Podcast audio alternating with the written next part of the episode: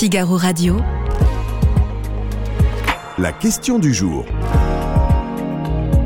Damien Canivez. Deuxième, la troisième génération, il y a comme une sorte de régression vers les origines ethniques. Voilà les propos qui ont enflammé la classe politique aujourd'hui. Le sénateur LR Bruno Retailleau a fait le lien entre les émeutes qui ont éclaté en France et l'immigration, raison pour laquelle on vous pose la question suivante sur le Figaro.fr. Gérald Darmanin doit-il durcir la loi immigration? Vous pouvez euh, librement répondre à cette question sur notre site internet. On va découvrir vos résultats euh, dans quelques instants, mais si vous n'avez absolument aucun avis sur la question, eh bien ça tombe bien puisque j'accueille sur ce plateau un spécialiste qui va vouloir vous éclairer. Bonjour Jean-Thomas Le Sueur. Bonjour Damien. Bienvenue sur ce plateau. Vous êtes euh, directeur général euh, de l'Institut Thomas More. Alors déjà, à la lecture de cette question, il y en a un euh, qui bondirait. C'est Gérald Darmanin lui-même hein, qui estime que les violences urbaines de ces derniers jours ne sont pas liées aux étrangers, euh, mais à de jeunes délinquants. Est-ce qu'il a raison, le ministre de l'Intérieur? Alors il a raison si on s'en tient à la définition classi- classiquement admise en France au ministère de l'Intérieur, à l'INSEE ou à l'INET de ce qu'est un immigré, c'est-à-dire une personne étrangère née à l'étranger.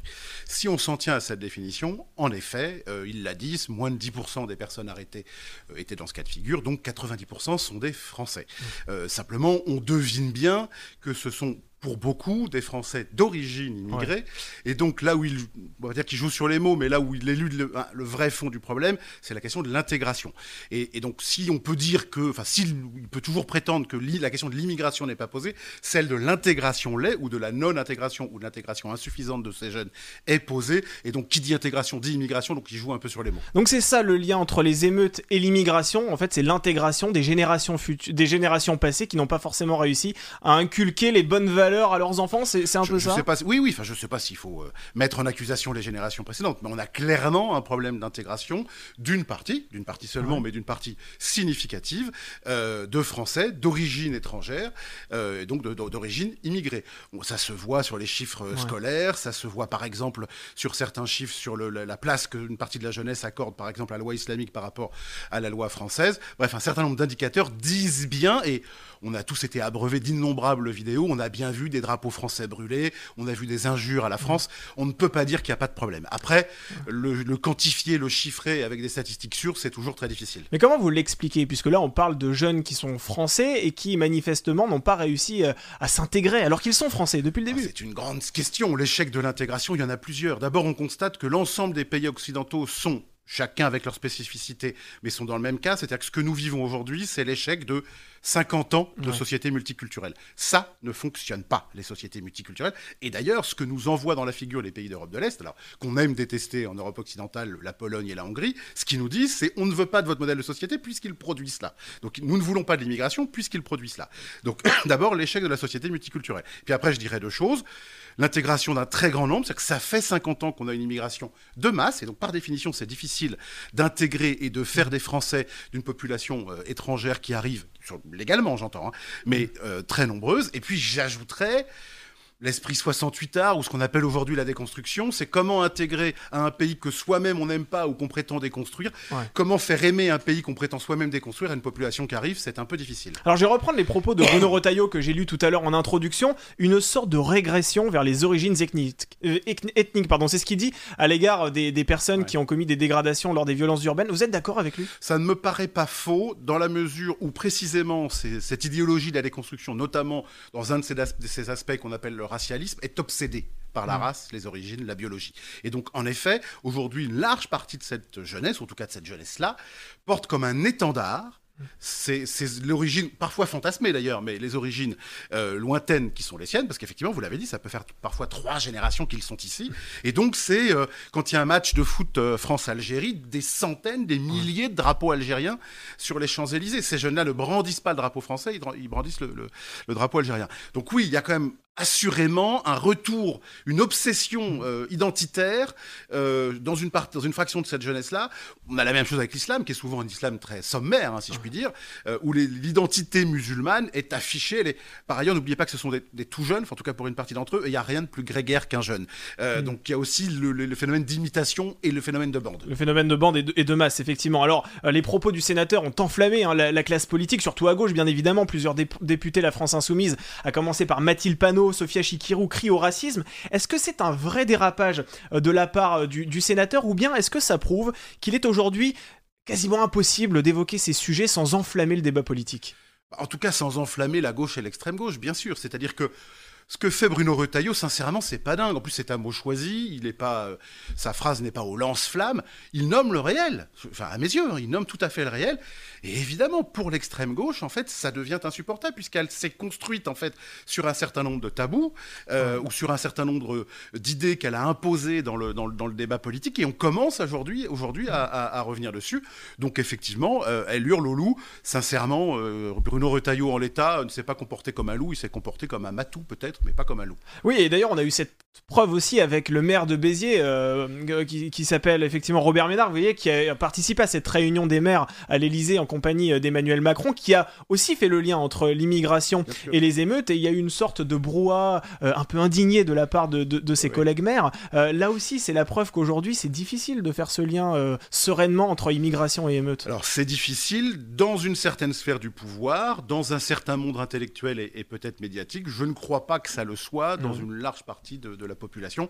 J'ajouterai sur les maires que je connais, moi, deux ou trois maires, euh, souvent divers droite, euh, de, de, villes de banlieue de la, couronne parisienne. Euh, ils le font sans aucun problème, ce lien. Ils le font sans aucun problème. Mais malgré tout, comment expliquez-vous le fait qu'aujourd'hui, certains refusent de voir vraiment le rapport entre immigration et émeute? C'est tabou aujourd'hui? C'est un sujet tabou? Bah, Oui, c'est le tabou de ce que j'ai appelé tout à l'heure la société multiculturelle. C'est-à-dire que les élites de gauche, alors je vais très vite, pardon, inspirées de l'idée de mai 68 qui sont arrivés au pouvoir dans les années 80, mmh. euh, en France c'était le Parti Socialiste, etc., ont cru pouvoir bâtir la société métissée, à l'époque la société Benetton, aujourd'hui c'est plus très à la mode, mais enfin c'est plus, ça dit plus grand chose à la jeunesse, mais, mais c'est ça. Donc on a fait venir une immigration massive, je le redis, depuis 40 ou 50 ans dans les pays européens.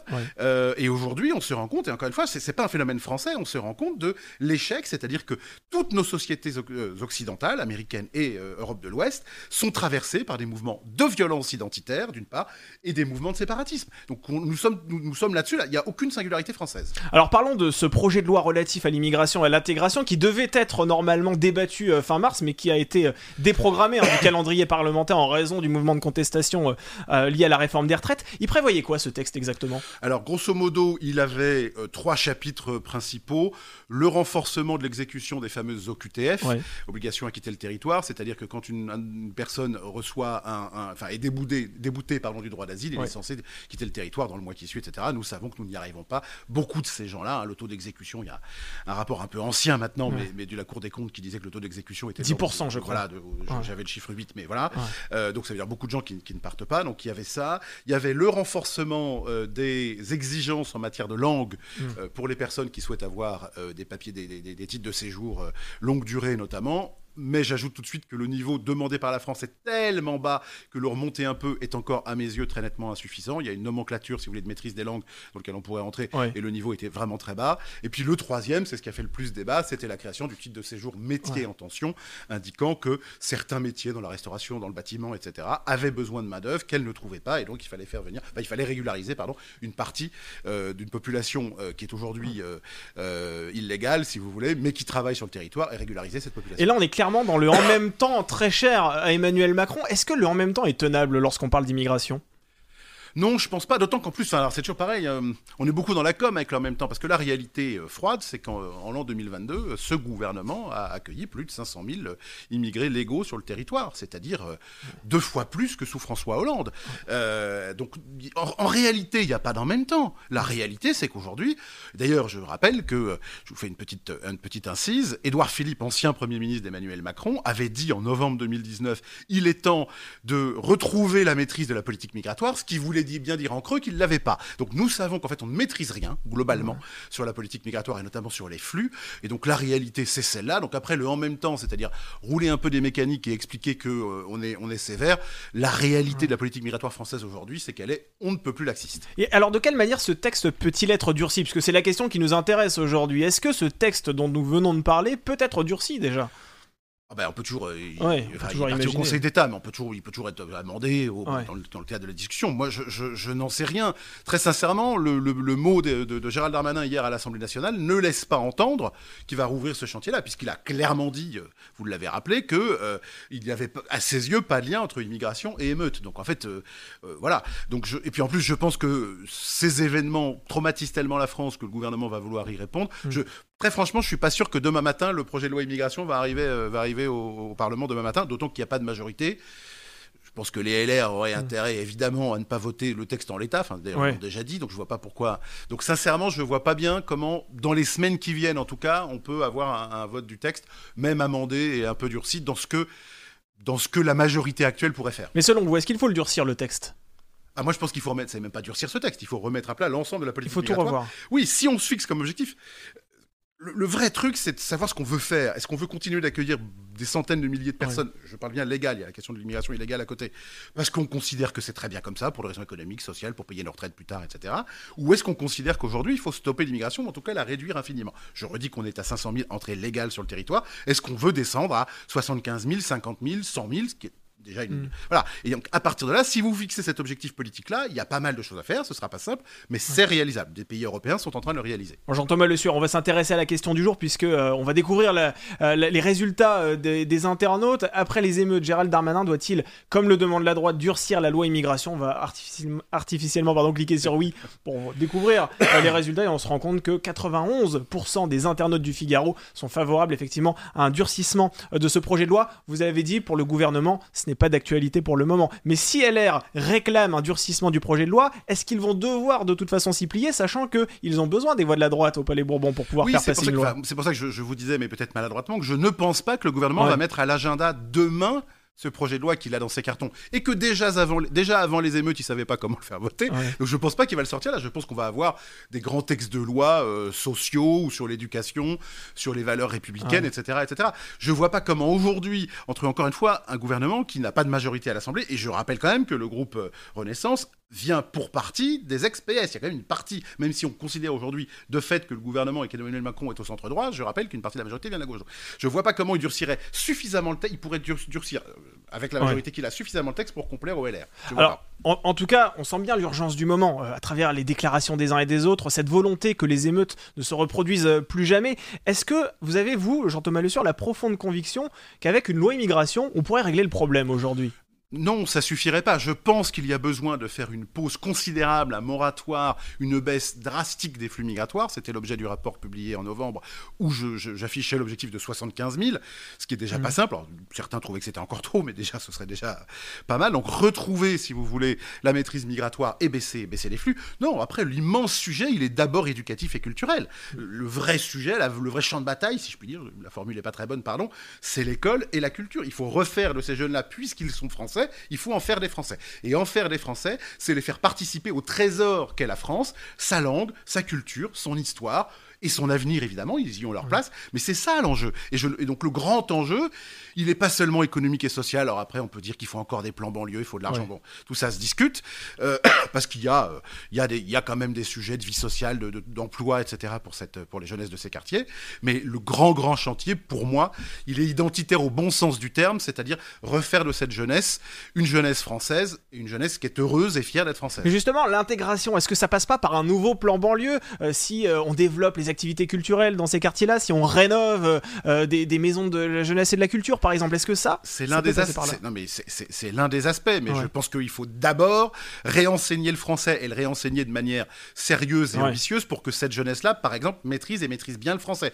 Nous avions publié, nous, à l'Institut Thomas More, une étude en 2005, donc la- les précédentes émeutes, d'un linguiste qui s'appelle Alain Bentolila. Il montrait bien la pauvreté linguistique des jeunes de ces quartiers. Et donc, en fait, quand vous n'avez pas de mots pour exprimer un malaise, vous avez vos points. Effectivement, et la violence qu'on voit sur, euh, sur ces images. Alors à la suite de, de la mort du jeune Naël, l'Algérie a rappelé à la France son devoir de protection envers ses ressortissants, à travers un, un communiqué. Euh, la presse maghrébine dénonce quant à elle une marginalisation euh, des générations d'immigrés. Est-ce que euh, ces citoyens devraient être, selon vous, plus protégés par l'État français? Quel citoyen Les citoyens euh, issus de l'immigration? Plus protégé de quoi? Plus protégé. C'est euh, la question que je vous pose, puisque euh, la presse maghrébine estime qu'on est, euh, qu'ils sont margi- ce- marginalisés et que. Ce qui est d'ailleurs la preuve qu'il y a une question identitaire, c'est que pour Ouais. que ces pays-là, enfin notamment, enfin en particulier l'Algérie, je Ouais. que le Maroc l'a pas fait, ni la Tunisie. Oui, d'ailleurs, le. Maroc a reproché à la- à la- l'Algérie de s'emparer de ce cas-là Euh, pour régler ses problèmes avec la France. bien, bien sûr. Euh, c'est quand même une démarche. Enfin, moi, je trouve hallucinant que l'ambassadeur de- de- d'Algérie en France ne soit pas appelé au, au MAE et se, enfin, au ministère des Affaires étrangères et ne se fasse Ouais. pas passer un savon. Mais enfin, passons. Euh, non, ce qui est, enfin, je, je vois pas en quoi. Enfin, non. Ce, je- ce qu'il faut protéger davantage cette population, non, il faut reconstruire un pacte français qui n'est pas qu'un pacte social, c'est d'abord, à mon avis, Ouais. un pacte identitaire, encore une fois, au bon sens du terme, et donc principalement éducatif et, et- et culturel, et il faut offrir une perspective, mais il faut l'offrir à l'ensemble des Français. hein. De toute façon, euh, c'est la France qui est en crise, hein. c'est Ouais. c'est pas que cette France-là, on se souvient des Gilets jaunes, on a vu les réformes des retraites, le pays ne va pas bien de toute façon, et Emmanuel Macron, jusqu'ici, ne sait pas y répondre. Eh bien, merci beaucoup, euh, Jean-Thomas Le Sueur, d'avoir été euh, sur ce plateau. Euh, Merci d'avoir accepté notre invitation. Je rappelle que vous êtes directeur général de l'Institut Thomas More. Merci, encore d'avoir été euh, notre invité.